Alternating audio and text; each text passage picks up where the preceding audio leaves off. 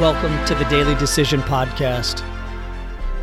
This is a podcast dedicated to men, men who are tired of chasing and finding emptiness, men who want to find true fulfillment in everything they do. In this podcast, you will learn to achieve success in the key areas of your life physically, emotionally, in family, and in business.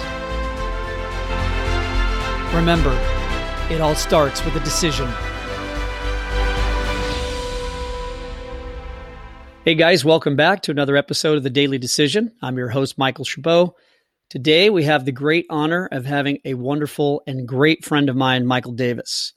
He is born and raised in Southern California. He has traveled a bit, but always called Ventura County his home. He's a dedicated husband to his best friend, April, and a father to five kids. Yes, guys, you heard that five kids. Brandon, Blake, Madeline, Sam, and Liam. He loves drawing and doing anything creative. Beginning at a very young age, he has pursued art his entire life, both as a hobby and professionally. Through hard work and a bit of luck, he earned an Emmy Award in 2005 for his role as a story artist, which he keeps displayed in his downstairs guest bathroom. Nah, not really, right?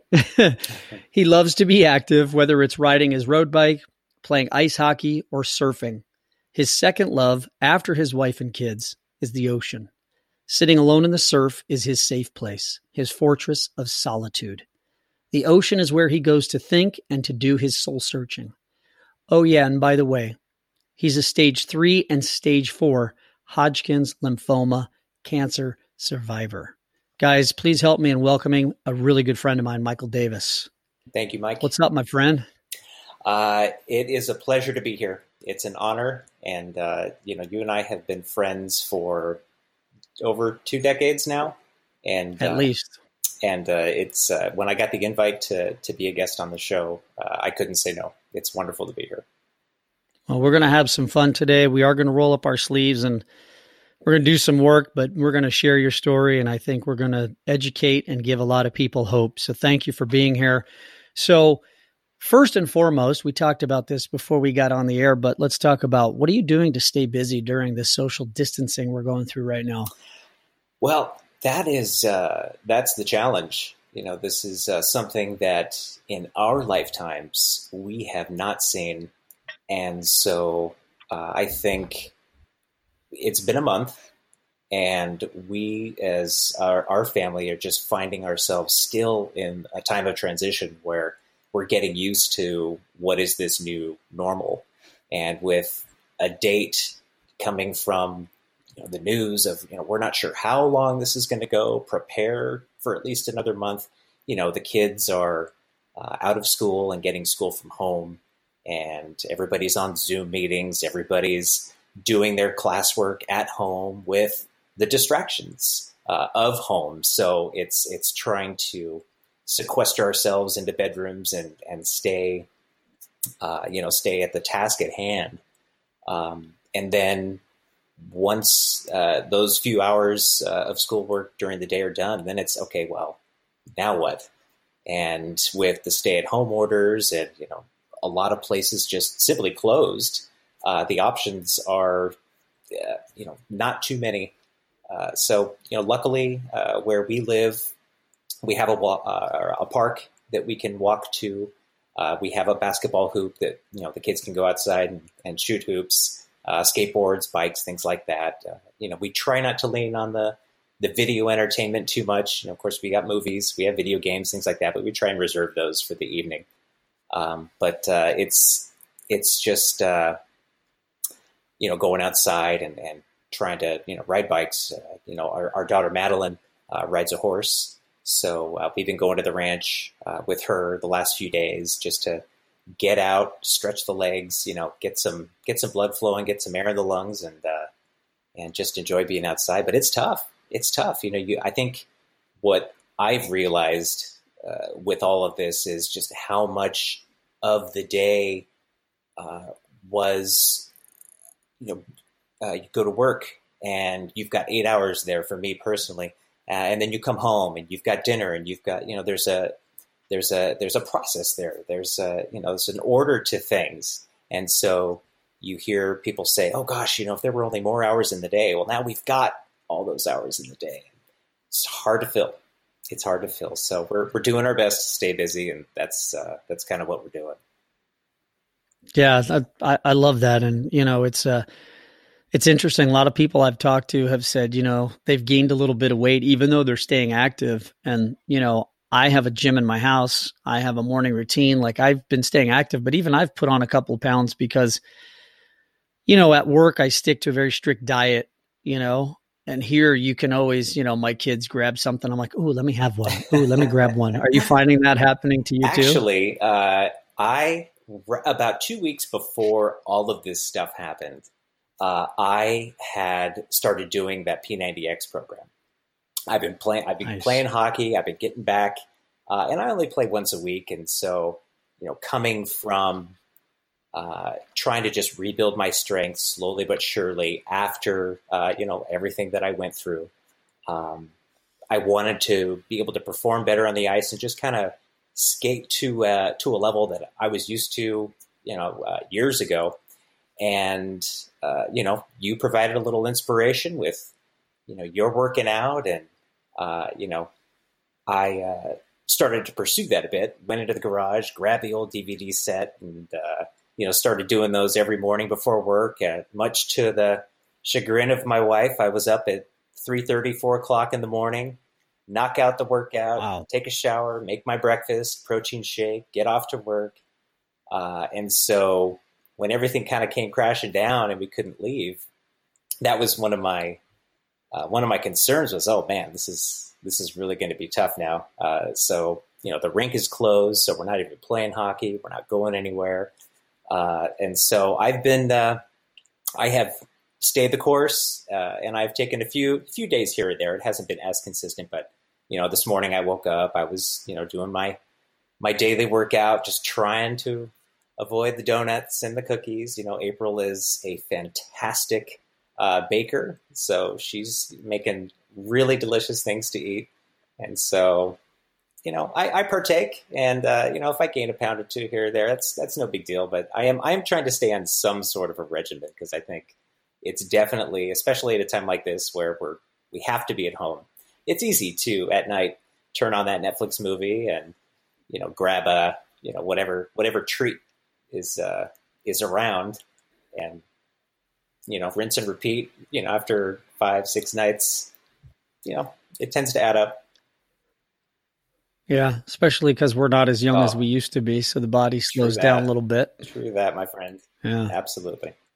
My wife, like yours, is a is a master baker, and so I had to tell her this week, I'm like, slow down on that stuff because, like you said, I mean, and you know, you bring up something really um, important, which is so you started a morning routine, and I want you to share with my listeners how you feel once that's completed. Like, yeah, it's hard when you first start out getting up at five, four, whatever crazy time in the morning you wake up, but as you build the habit, just share a little bit about how that feels. Well, I, uh, you know, I, I I started out, and just like you said, it's tough, especially if you're doing it early in the morning. Your bed's nice and warm, the alarm goes off, it feels like you just closed your eyes. And uh, to get that motivation to get out of bed, walk on a cold floor, put the DVD in, and just get your body moving, uh, it's tough. And it is certainly easy to tell yourself, ah, I don't really want to do this. I don't feel like doing this. You know, yeah, it was a good couple of days, but uh, as I continued to do it and got through the first week, which was probably the most difficult, only because my body was not used to that level of activity. I was extremely sore. Uh, and so I had to kind of let myself recover a bit. Once I got past that hump uh, and getting up every morning, completing the workouts, there was a sense of accomplishment there. Uh, there was, okay, I'm sticking to this. And I just started feeling really good. Uh, it, it, it was a great start to my day. Um, and I started getting, uh, you know, a lot of gratification just from seeing the results uh, in the mirror and then feeling good, uh, knowing that I was up and being productive and uh, sticking to something that I had committed to doing, uh, just for me personally. And uh, so it's it it's now become a part of my routine where, as funny as it sounds, I actually miss it if I don't do it, uh, and I feel that there's that that loss of man, I I didn't work out today, or I didn't get up and do my cardio, or I didn't, you know, just and it's you know 45 minutes. It's a little chunk of the day and that's what I tell myself because there are still mornings where I wake up and I don't want to do it. And then I think, yeah, you know, it's 45 minutes. I can do that. I can do this. Just get up and then once once I'm 20, 30 minutes into it, I'm in my groove, I'm moving, and then before I know it, it's done and I'm on to the rest of my day. And I feel good. Yeah.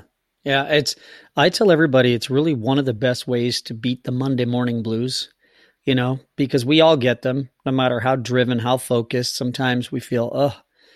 And then you lean on that routine. By the time you're done, you're like, all right, it's Monday. So what? I've already attacked mm-hmm. this day. I'm ready. Let's go. Absolutely. Right.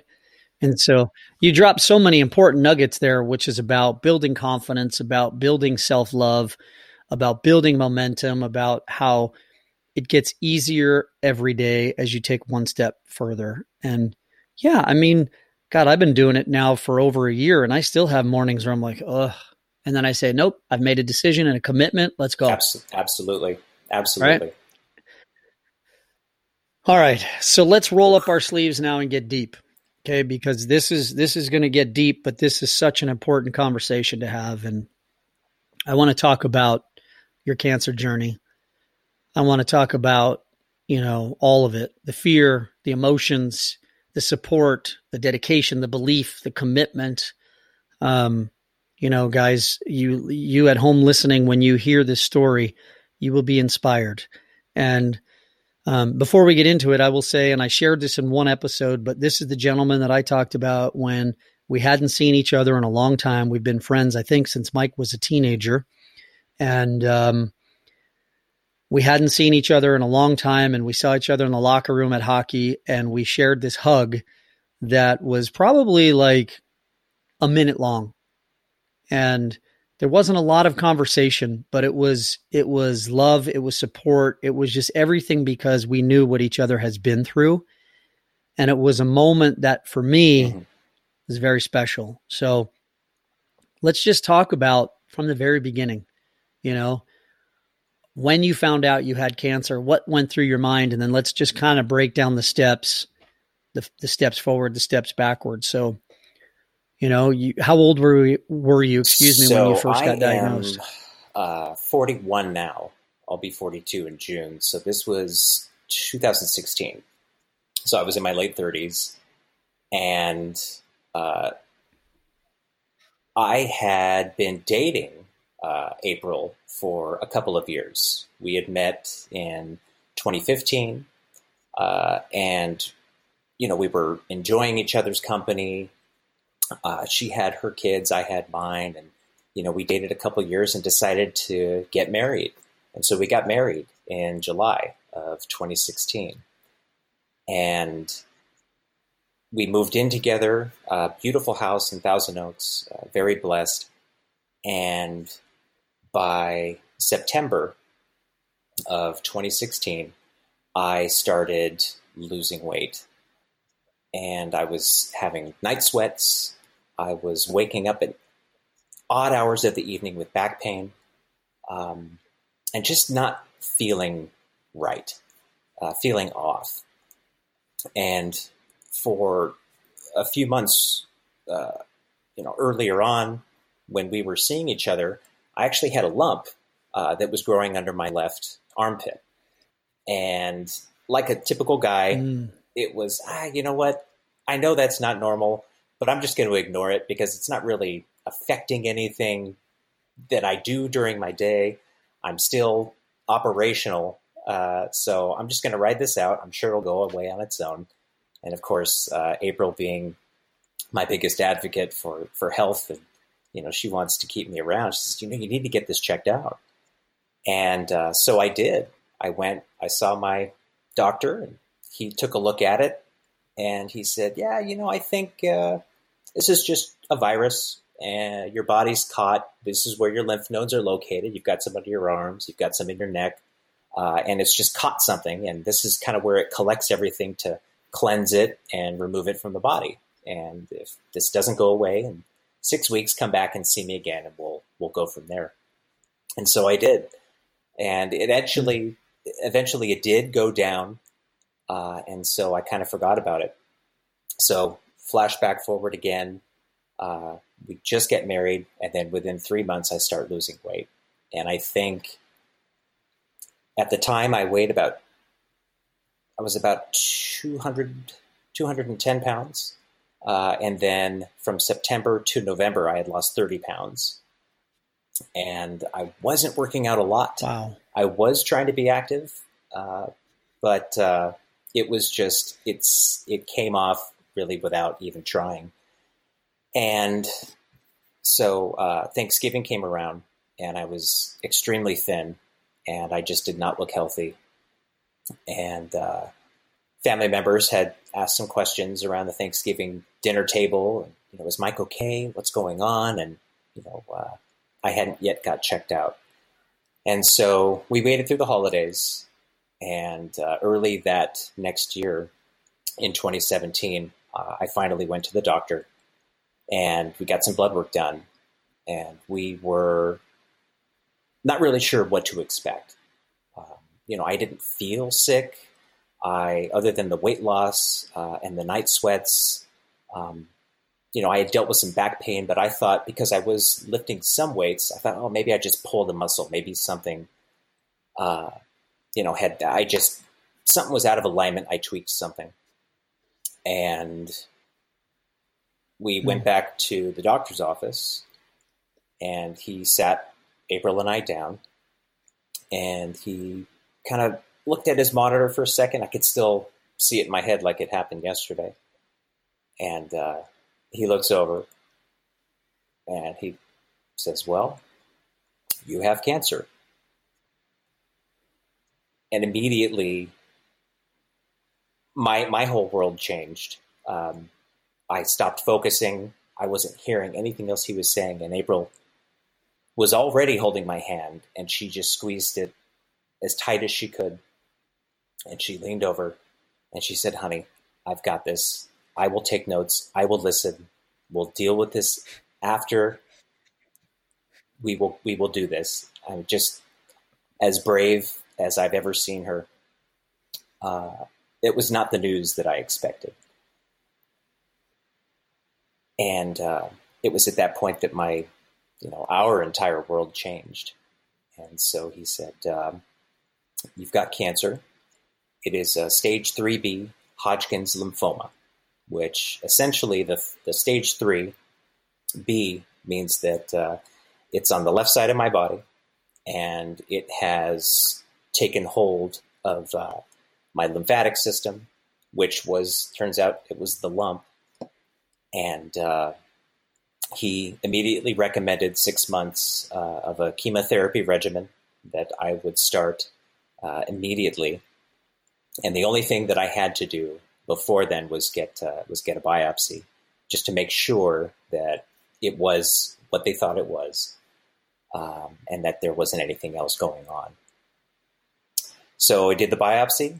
We got the confirmation, and in May of 2017, not even six months into my my marriage uh, and new life, I'm going in and I'm getting chemotherapy uh, twice a week, or uh, I'm sorry, twice a month. I'm going out every two weeks. So uh, I started on a program uh, with uh, with ABVD, and so that's an acronym for you know your different chemotherapy drugs, adriamycin different names uh, that uh, that uh, are all absolutely horrible. Uh, it is probably one of the worst things, I think, if not the worst thing that I've ever had to do. Uh, to that point, it it just blew my mind that you are fighting something that is trying to kill you with something that is also killing you. And uh, at, you know, it's it's the, the lesser of two evils. And so uh, we did that. We did that for six months, and that was that was a tough six months uh, for me personally, but also for April as well, because it was it was my journey, but it was also hers. Uh, she was with me every minute of every day, mm. and she jumped right in. And you know, I had this thing that I was dealing with, uh, but life didn't stop. We still had five kids. I still had a job. She had a home, uh, and we needed money coming in. We needed, you know, it's this was one other thing to tack on, and uh, it was uh, it was a challenge for both of us. And uh, I was I was very very mm. sick. I would go in and I would do an infusion on a Monday, um, which were about six hours uh, in the chair. You get four different, you know, ingredients in your cocktail, and then you go home, and the rest of that week is just recovery. And then you do another week where your body's kind of flushing stuff out, and then you go in for another week and you do it all over again. So, uh, just a just a you know a lot of uh, a lot of focus, uh, a lot of a lot of knowing uh, that there was no other choice. You know, it was uh, it was not an option for us when we got the news to not get the treatment. We we sure. Yeah, yeah. Let me ask you a question. Sorry, I. Whew, sorry. Um, first of all, when you talked about how when when your doctor said you have cancer and you just kind of stopped hearing and and your wife grabbed your hand and like that brought me to tears just her love her support that's amazing but what i really want to focus on is so what are you thinking i want to tap into that like what are your thoughts are you thinking i'm going to die are you thinking in that moment there's no way i'm going to let this beat me you know, talk about the mindset. Talk about what was going on it, inside Michael Davis's head. Uh, I was in my late 30s. We had no history of cancer in the family, um, you know, immediate family. And after everything kind of sank in, few minutes goes by, I, I immediately start thinking, uh, what what have I done? You know, what what questionable decision did I make? What did I uh, do in the past that may have led to this. Um, and then it was okay. This is this is a fight now. Uh, I am not going to go without a fight uh, because you know every every every cancer diagnosis comes with uh, you know that uh, that possibility that you may not make it. Uh, but uh, to answer your question, it was immediately okay. What do I have to do? How am I going to get through this? And let's let's do it. And so when the when the doctor gave me my marching orders, yeah. I said okay, and I knew I knew it was going to be tough. I didn't know how tough it was going to be, but the alternative was I don't get treatment and this does take my life. So we got to do this.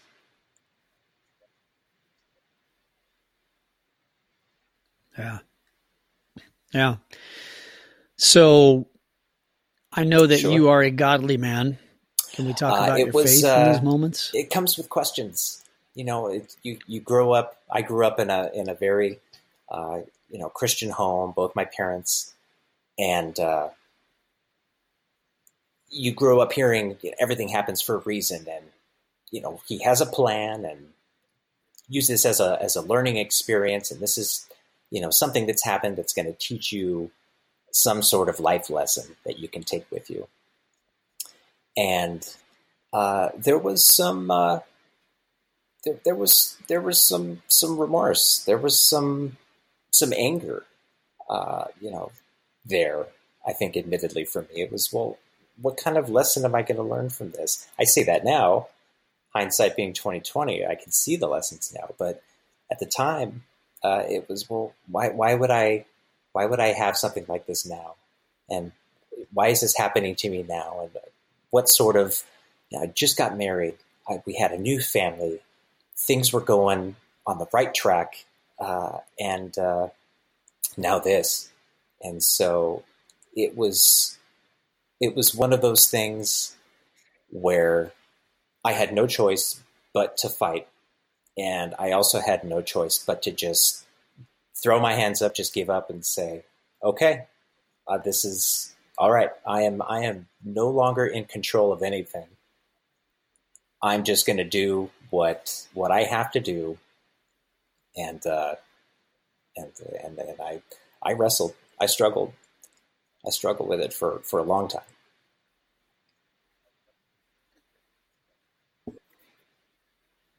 Yeah. I think that's important for people to hear because I mean, I've known you for a long time and you've always talked about your faith and how you were raised. And I think it's important for people to hear that even those that were raised with strong belief and strong faith, that you have anger with God, you have Absolutely. doubt with God when things like this happen. And, you know, through my journey, and I want this to be about you, but through my journey, you know, I went through all the same things anger, why? And then I, I turned the corner in a moment and leaned heavily into my faith. So, all right. So let's go back to, you know, uh, so you're going months. through chemo, right?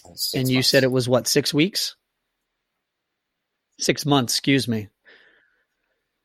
So you do the six months of I chemo, did, and you you journaled this whole uh, journey via April Instagram, right? Was uh, to start a Instagram channel that kind of would allow me to chronicle uh, the day to day and how I was feeling uh, more as a way to allow the family members at large to be able to check in without having to check in with me personally. Uh, and so she helped me get that set up, and we came up with a name together. And uh, she uh, would help me, you know, kind of get that off the ground because I, I, wasn't versed so well in, in Instagram at the time. And uh, it turned into uh, something that people were following, but it also turned into something uh, that was great for me to be able to get my feelings out and let my family know how I was doing and just kind of put my ideas out there and my thoughts out there. And the more people that found that uh, that Instagram page that were either cancer survivors or going through cancer themselves, uh, not even necessarily the same type, but just uh, it proved to be this community uh, where people, the, the, support that flowed in uh, was incredible. And uh, so I, I I enjoyed doing that, and it turned into uh, it turned into something that added support, but it gave me something to do as well. And so I found when I was in the hospital, I'd take a picture, I'd, I'd make a drawing, or I'd be out on a walk in the hallway, um, and uh, you know, be able to to post that or post a picture, and then people come back and oh man, that's great, you're doing awesome, you know, keep fighting. And uh, oh, I just did that, and you know, people have their their different perspectives and their views as well, and so it was uh, it was really it, it, was great in that uh, I was receiving as much support uh, as I was giving, and and knowledge, uh, just you know, hearing about what other people were going through as well.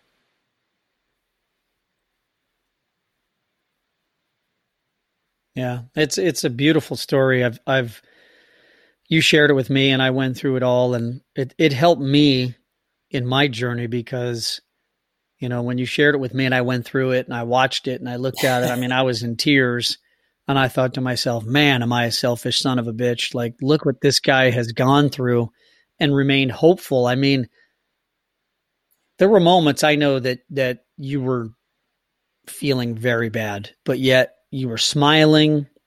You were being you know you were uplifting, you were well, being hopeful. It was, it, it I mean, was, it's, uh, it's pretty I, damn impressive. I appreciate your words, Mike.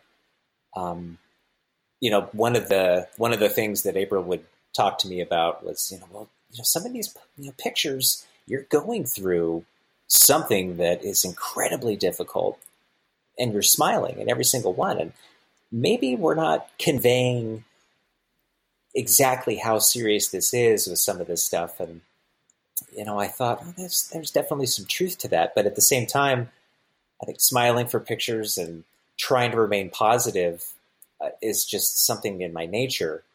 And so it was hard for me uh, to do anything but that. And I think, you know, if, if that helped, um, you know, give other people hope and, and, and see that, man, you know, this guy can go through something like this uh, and still find some reason to smile or, you know, keep a sense of humor or do a funny drawing or, you know, say something comical, then shoot, you know, maybe, maybe we can do the same thing and it was yeah it was it was tough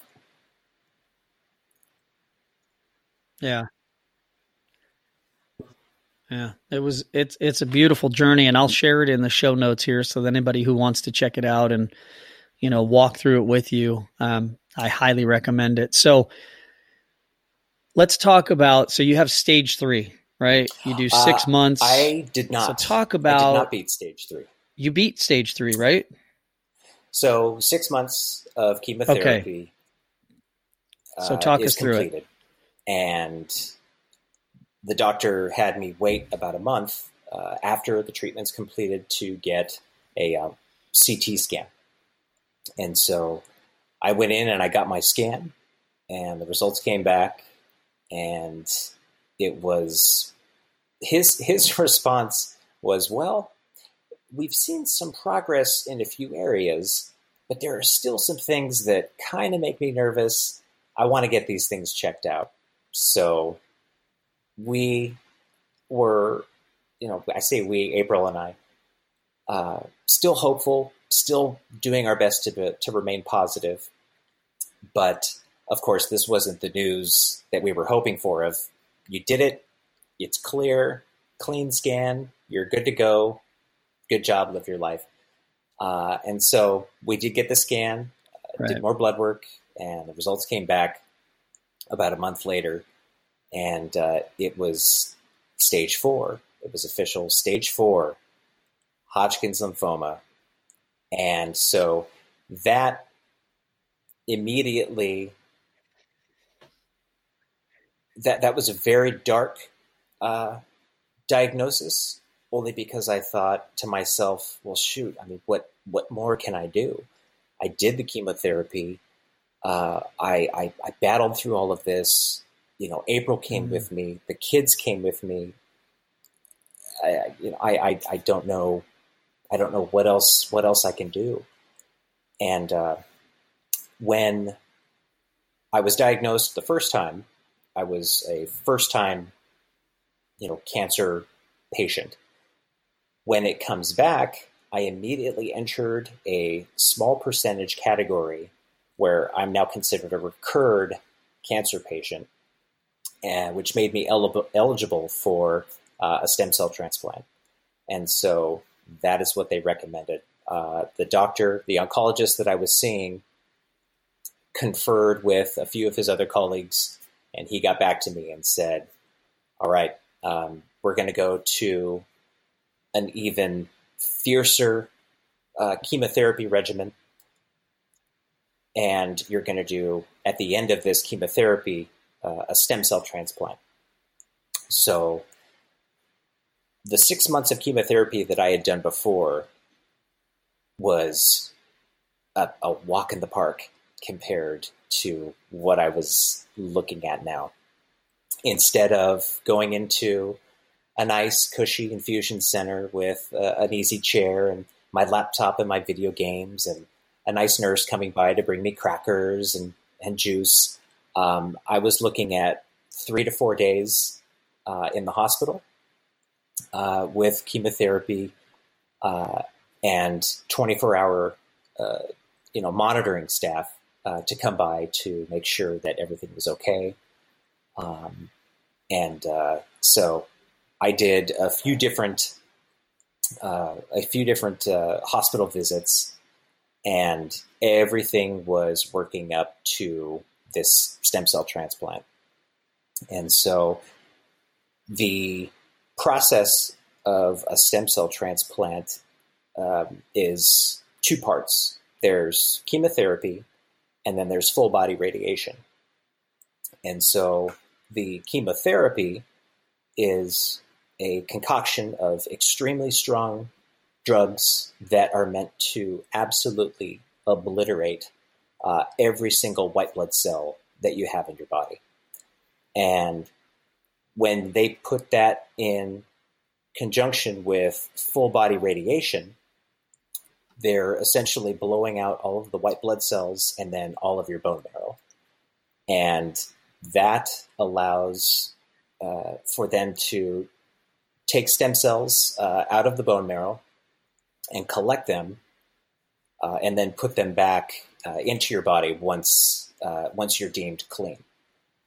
So I had uh, received enough chemotherapy where I had gotten to a stage where the doctors felt it was safe to take the stem cells out of me, and uh, that process uh, is kind of like a uh, kind of like a blood transfusion, where uh, you know I had to get a port uh, put into my put into my chest with a hose that goes directly into my heart, uh, and then it had two two tubes that come out of it, stick right out of the skin.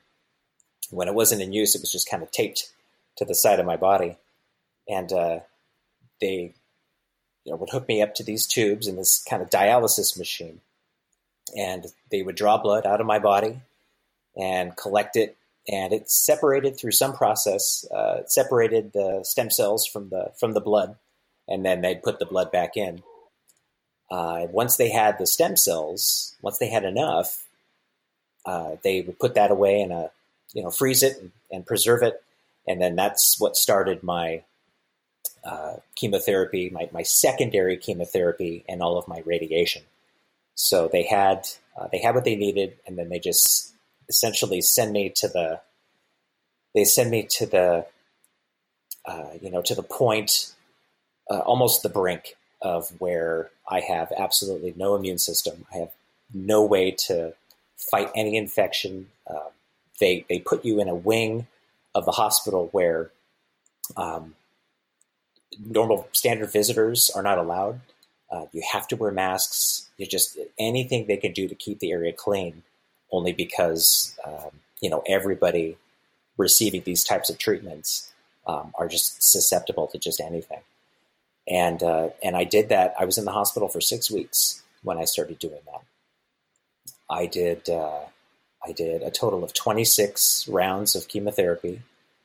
Uh, wow. I did twelve rounds of uh, of full body radiation, and so they would come and they would get me in the morning, uh, and they'd wheel me down to where they had this big radiation machine uh, in the basement. Uh, this was at uh, Ronald Reagan UCLA uh, in Santa Monica, and um, I would do ten minutes of full body radiation, and I'd do ten minutes on one side of my body, ten minutes on the other side and they shot everything except my lungs.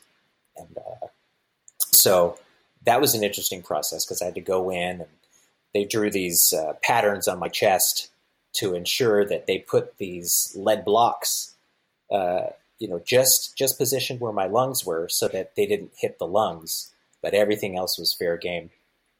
And uh, and so I did that uh, twice a day until I hit until I hit my twelve uh, with the chemotherapy going. So I'd, I'd, come back up after my radiation, and the nurses would meet me there, and uh, you know, you okay? Everything good? Everything good? And then they come in, and I would just do another round of chemotherapy, and it was rinse and repeat for six weeks.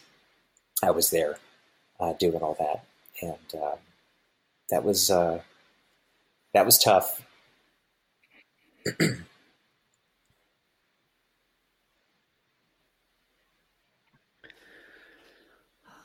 Okay, so wow, I'm on the brink of tears just listening to what you had to go through. But what I want to talk about is the mental part of it. Most people would give up. Most people would quit.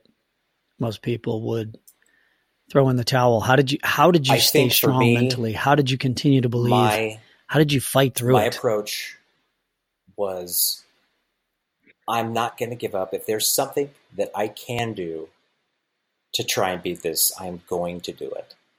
Uh, I had a family and I had a wife, and I wasn't about to give up on them.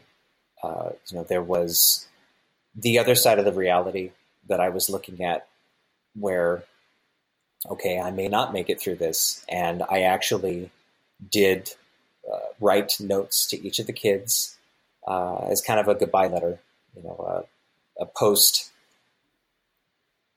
Dad saying goodbye. Here's some life lessons. Here's what I've learned. Uh, you know, letters, which was pretty, pretty surreal. Uh, having to do something like that, you know, in the event that that I didn't make it. Um, but uh, you know, there were there were times when I did think about, man, and if this doesn't work, what then? You know, uh, if if this if this doesn't do the trick, I mean, what what other option would I have? You know, and I don't think quit was ever was ever an option for me. It was it it, it got extremely difficult, and I think that it was I think it was the it was my kids and uh, and my wife that uh, you know gave me the gave me the strength to to continue. Uh, I didn't want to give up on them. I didn't want to give up on myself. Um, and I just uh, I didn't want to leave any stone unturned. You know, with uh, you know, with with regard to you know, well, maybe if I had done this, or maybe if I had gotten that treatment, um, you know, it was just uh, I, I wanted to make sure that I did everything. You know, she, she used to April. April would come into the come into the come into the room and Yeah. she'd spend nights there and then uh, you know we'd talk a lot on the phone when she was away and she'd always say she says you know you're going to do this and you're going to beat this because if you don't i am going to kill you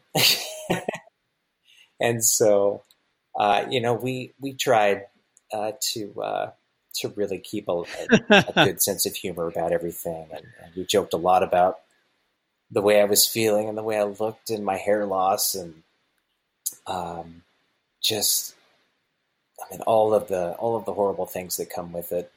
Um, she was a huge support. I think if I had to go through something like that alone, um, it would have been a much different story. It would have been a lot more difficult.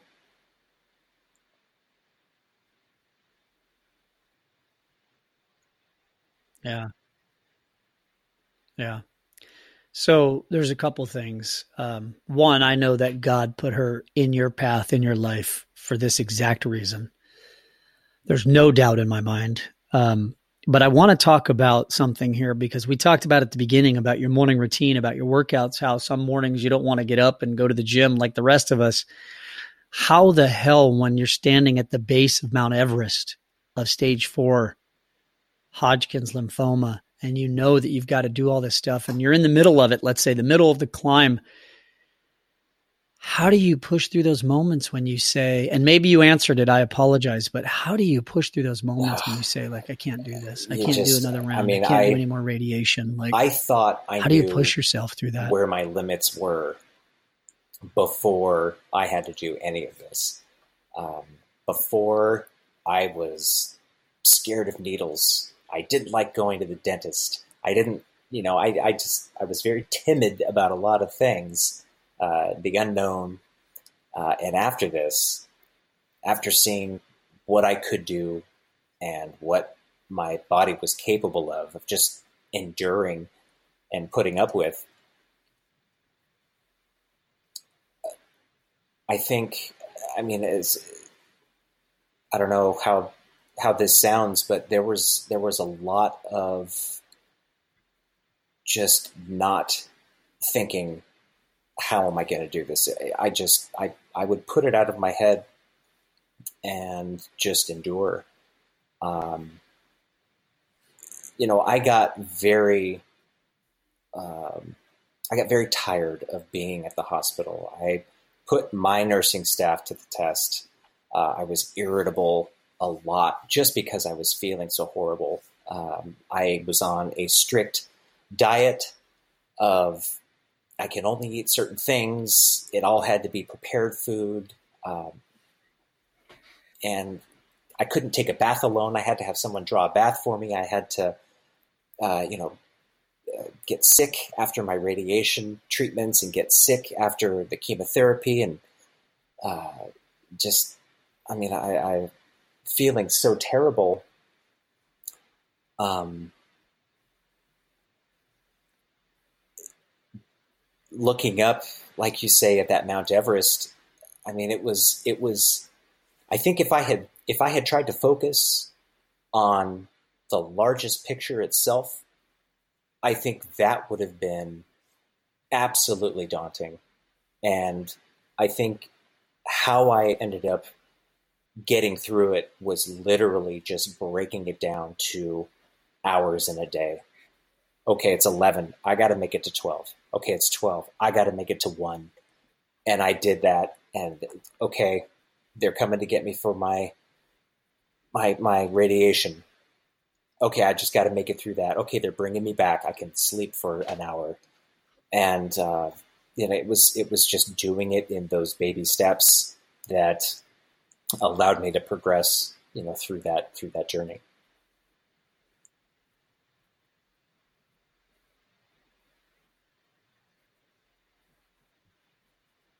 Man, I love that. It's um it's how I've gotten through the loss of my daughter, one step, one moment, one breath at a time. And like you said, if you look at the big picture, it becomes overwhelming. Okay. You break it down into small steps. There's a book that I've read that I highly recommend if you haven't read it. It's called Can't Hurt Me oh. by David Goggins. He is a Navy SEAL, uh, went through BUD/S, which is the Navy SEAL training camp, four times uh, Delta Force training. This guy has run ultra marathons. Um, my point being is that you brought up something that I love, which is you said, you know, you didn't think you could ever go this far, right? Past your limits. And what he says is that most human beings operate at 40% of their capacity, right? Because our brain tells us, eh, don't get out of bed. It's warm. Don't do that extra pull up. It hurts. And so you learn to train your mind to do more, to be tougher, to be stronger. So, man, so many good pieces of information there, but I don't want to go away from your story. So I want to, I want us to get to the end of this, not this interview, but the end of your story, your treatments. So you're going through hell, literally um, going through hell. The first sign of hope. So when did you have the first sign of hope? And the completion of the the chemotherapy. I got my stem cells back, and at that point, then everything was done. Uh, I was still, you know, needing to be uh, in the hospital, uh, and they had these milestones that I needed to reach with regard to, uh, you know, your your absolute neutrophil count has to be at this number. Your white blood cells need to be at this number we want to make sure that your body is healthy enough before we let you go and you know see how see how it is you're doing and it felt so good just to be able to be past all of that uh, you know all of that that difficulty and have nothing to do but just lay and rest and not have nurses coming in every hour through the through the night, changing out my tubes and looking at me and looking in my eyes and touching my you know body everywhere and just, just kind of be able to relax and try and start recovering. And I think the first glimmer of hope was uh, the first scan that I did. And we waited about three months. They wanted to make sure that my body had enough time to, you know, reintegrate the stem cells that they put back in, allow the body to, you know, start growing more of those. Um, and uh, so I got the I got the scan back, and it was, I think we did it. I think we did this, Mike. I think you're good. And uh, that was that was the best news I think that we've had. We had battled for two years straight of uh, of doing, you know, the cancer and the, the chemo and the radiation. Everything culminated into oh my god six week stay at the hospital, and you know, I I told the staff, uh, I said, you know, I've I've gotten through this. I've done this. This has been the worst thing, but I'm still here and I'm still a fighter. And one of the milestones uh, that they wanted me to hit was uh, they needed to see an absolute neutrophil count of 0.9. And so I said, well, how long is that going to take? And they said, well, it, could, it just depends on how fast your body recovers, how strong you are. Uh, the fastest person that we've had, the record was 14 days. And I said, okay, uh, well, I'm going to do it. I'm going to do it in less than 10. And I have no control over this. You know, it's, it's just, it's something that I just said, uh, I ended up doing it in nine. I ended up doing it in nine days. So that I think was a glimmer of hope and just my body seemed to be recovering well. Wow. It seemed to be bouncing back. They were all flabbergasted, uh, but then happy as well. Uh, and so it just it continued to go up from there. And so uh, it's been uh, you know it's been it's been still quite quite a ride. Uh, and uh, the road to recovery after something like that is, happens in those same baby steps. You know, your body is literally broken down to just almost nothing. And so uh, getting up and, and taking walks is something very hard to do. You got to stop and get your air. You got to, uh, you know, know your limits. Um, but that I was able to do those things. And when I finally got discharged, and when I was finally able to come home, and when the blood work kept coming back, you're good. These are looking good. These numbers are looking good. You know, they're still early on. They're still below what what a normal person would show, but they're they're on the uptick. And um, it's been uh, it's been a little over a year and a half uh, since I got my clean scan result, my first clean scan result. I've had uh, two more scans in between those, and uh, those have come back clean as well and uh, we just, you know, uh, I, I take I take one day at a time, and I think I am a completely different person now than I was before I started this. I think that this type talking about you know life lessons uh, earlier, I think that this experience has taught me to find the positive uh, in the smallest of things and appreciate every every moment that I have. Um, to uh, you know find the importance mm. in things that I think I may have been taking for granted before, um, because there are no there are no certainties, and I I live in a world now where I am a cancer survivor but the possibility of the cancer coming back uh, or a secondary cancer due to all of the radiation and all of the chemotherapy uh, is also a very real reality. And so I can either live in a world where I become this uncontrollable hypochondriac and I don't go out, I don't do anything, and I don't live, or every morning when my eyes open, it's another day I've got, and so it's it's another day to to to make a difference, to stick with the commitments that I've made, uh, the commitment to my kids, to my wife, to my job, to my workout regimen, to anything, um, so that when my head hits the pillow at night, I know, okay, I used I used that time wisely, uh, and you know if I get uh, if I get the news the next day, uh, then I then I tackle that, and I and I do it. but I don't. I do my best to not live in that fear. Um, I have no control over that. It does me no good to to worry about those things that I don't have any control over.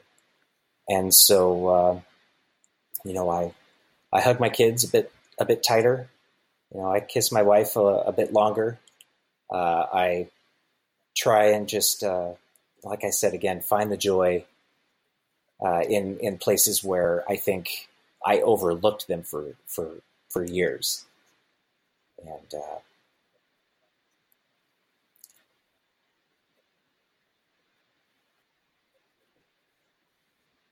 yeah, yeah. I think it's easy to do that. I think we're all guilty of it. I think, unfortunately, some of us in life have moments like you've had, moments like I've had that change your entire perspective. Um, I love that you talk about fear. And, you know, while you were telling your story about being in the hospital for six weeks and you're quarantined, literally quarantined because you have no white blood cells so. in your body, and you remained hopeful and you made it through. And yet here we are quarantined in our houses. We're on about day 30 right now. Yeah. And a lot of people are complaining about it. A lot of people are fearful. A lot of people are feeling all these feelings. And I look at somebody like you and what you've been through, and I'm like, Shh, this is a walk in the park, man.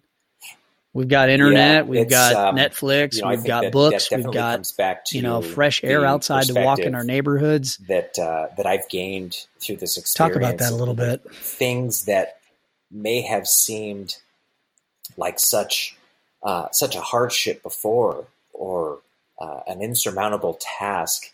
Now, my approach to almost everything in life is, I can do this. This is no big deal you know, because of where I've been, because of what I've done, I I got this, um, and uh, you know, it's it's uh, it has certainly uh, given me a a, a uh, an empowering uh, feeling, uh, just to to know where I've been, that you know, sitting at home, being on this countrywide lockdown, and we've got five kids running around. You know, everyone's got cabin fever. They're driving us nuts. We're pulling our hair out, but you know, I, I can, I can, I can stop and realign and take a deep breath and and know from personal experience it could always be worse.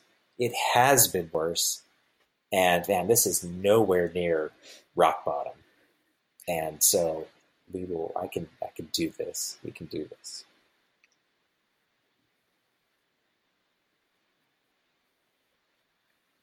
Amen, brother. Yeah, and it's it's interesting. You said something that I for sure live by, which is, you know, every morning. So part of my morning routine, as my listeners knows, I journal. And the first thing that I write in my journal every morning is thank you god for blessing me for with another day. Right? Because i know after losing my daughter that life is precious and every day is a blessing. Yes, it's not a given. Absolutely. And you got to make the most of it. Now there are days when i don't and that's okay this, uh, i'm sure there are days when you don't either but you wake I've up the next morning and you try better right uh, an incredibly magical transformation where you know nothing is difficult for me now emotionally and i don't still struggle with things I mean that's that is absolutely beyond the truth. Uh, I still struggle with things, and uh, you know, I still uh, can get frustrated at, at, the small things. But it's I think it's just having that that perspective of, of having uh, been where I've been on the path that I've walked, and uh, having overcome that, that that allows me to take a second, take a breath, realign and um, and uh, you know just find that positive um, you know and and not feel bad when I may I may miss a day or you know I may stumble somewhere. Um, because I've got another day yeah like you said to do it better to be better that uh, that's a great thing that's a great gift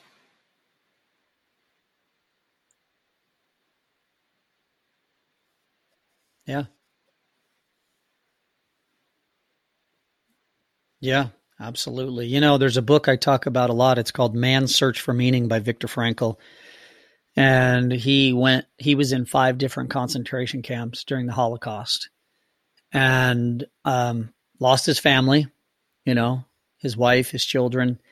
And yet somehow he still found hope and meaning through all of it.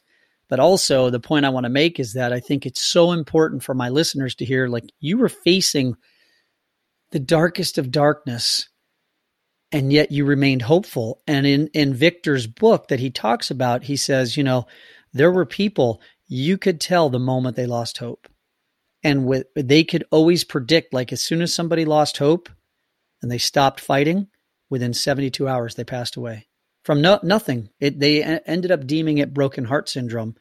And i think it's so important for everybody to listen which is you have a decision, right? You have a decision. You made the decision to fight, to find hope, to push and believe. And that, if you're going through this now with COVID 19 and you're scared and you're fearful and you're hopeless, you can do it.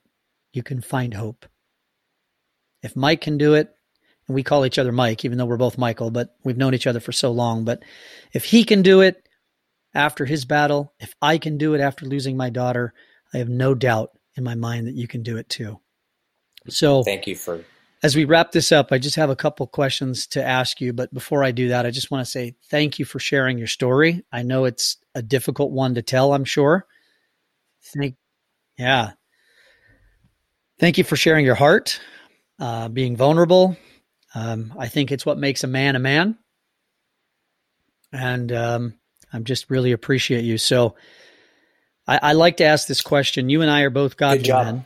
And so we both Good know job. that heaven uh, exists, uh, but this I is the question is if heaven exists, what would you like to hear God say when you arrive at the pearly gates? Good job.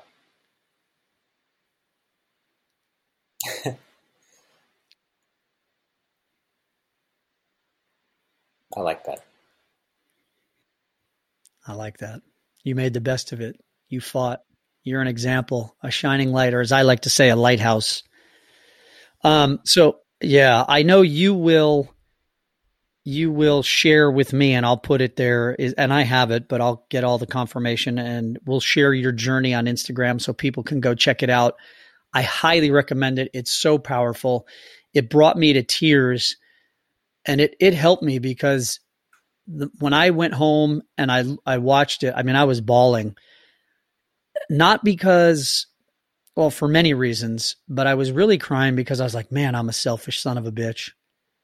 You know here i'm i'm mourning and crying over the loss of my daughter and look what this man went through physically emotionally.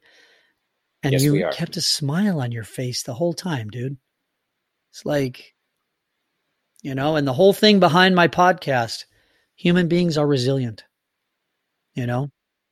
And every day you can decide to fight or retreat. Well, I, and I know and you're uh, a fighter. I know. All I, right. I, I, added a little humor. So my last question my is this: response to this. Uh, What's the mark you want to leave? I'm no uh, no Steve Jobs. I am no Albert Einstein, and I will leave the solving of the mysteries of the universe to other people more suited to the task. Um, I think, you know, that's that's me and my response to try and just, uh, you know, get across that I, am a I'm a humble man, and I think my my mark on the world uh, goes as far as uh, my children and my relationships, uh, the people that I interact with uh, will be the ones that that remember me. You know, my kids will uh, you know be around uh, a lot longer than me. hopefully, I've made some good decisions in my time as a dad that they may remember that one day. Go, God, you know, Dad did it this way. Maybe that was pretty good. Maybe I'll give that a shot. Or Dad, Dad always said this. You know, that was that makes a lot of sense now. Uh, you know, at, at that point in their lives, um, just trying to uh, leave more positivity in my wake than negativity I think is uh, is what I'd like to be remembered for. You know, because I I have certainly I have certainly had my moments where I have been a jerk or I've made some you know decisions that just man in hindsight I probably could yeah. have not done that and it would have been okay. Um, but if I think at the end of the day, after I'm gone and in the ground, if people can can think back and go, yeah, you know, he was a good he was a good husband. He was a good dad. He was he was a good friend. You know, um, I think I I consider that a victory.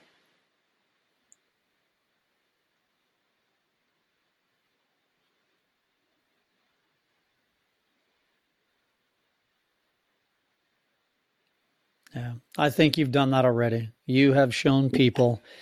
Uh, look at the example you've set for your children about going through one of life's greatest adversities and keeping a positive, hopeful attitude. Uh, you've already succeeded that, my friend. And, you know, I just, again, I thank you for your time today. I thank you for being here. And what I want to say to my listeners is look, you might be going through dark times. Right now, it might be financial. Right now, it might be fear. But you're listening to two gentlemen who've been through one of life's toughest things. And you can choose to fight. You can find hope in the darkness. Lean on us. We'll be the lighthouse for you to lead you out of the darkness. And uh, I'll wrap up with saying to my friend Michael oh, Davis, oh, Mike, I love you, brother. I, I appreciate you're such an amazing man. you're doing. Um, I'm honored to have you as a friend. Well. Um, and uh, nothing but respect. Just keep leading with your heart, well, brother. Friend, and the 20 plus years we've known each other. And um, I like what you said about the lighthouse, and I'm, I'm right there with you.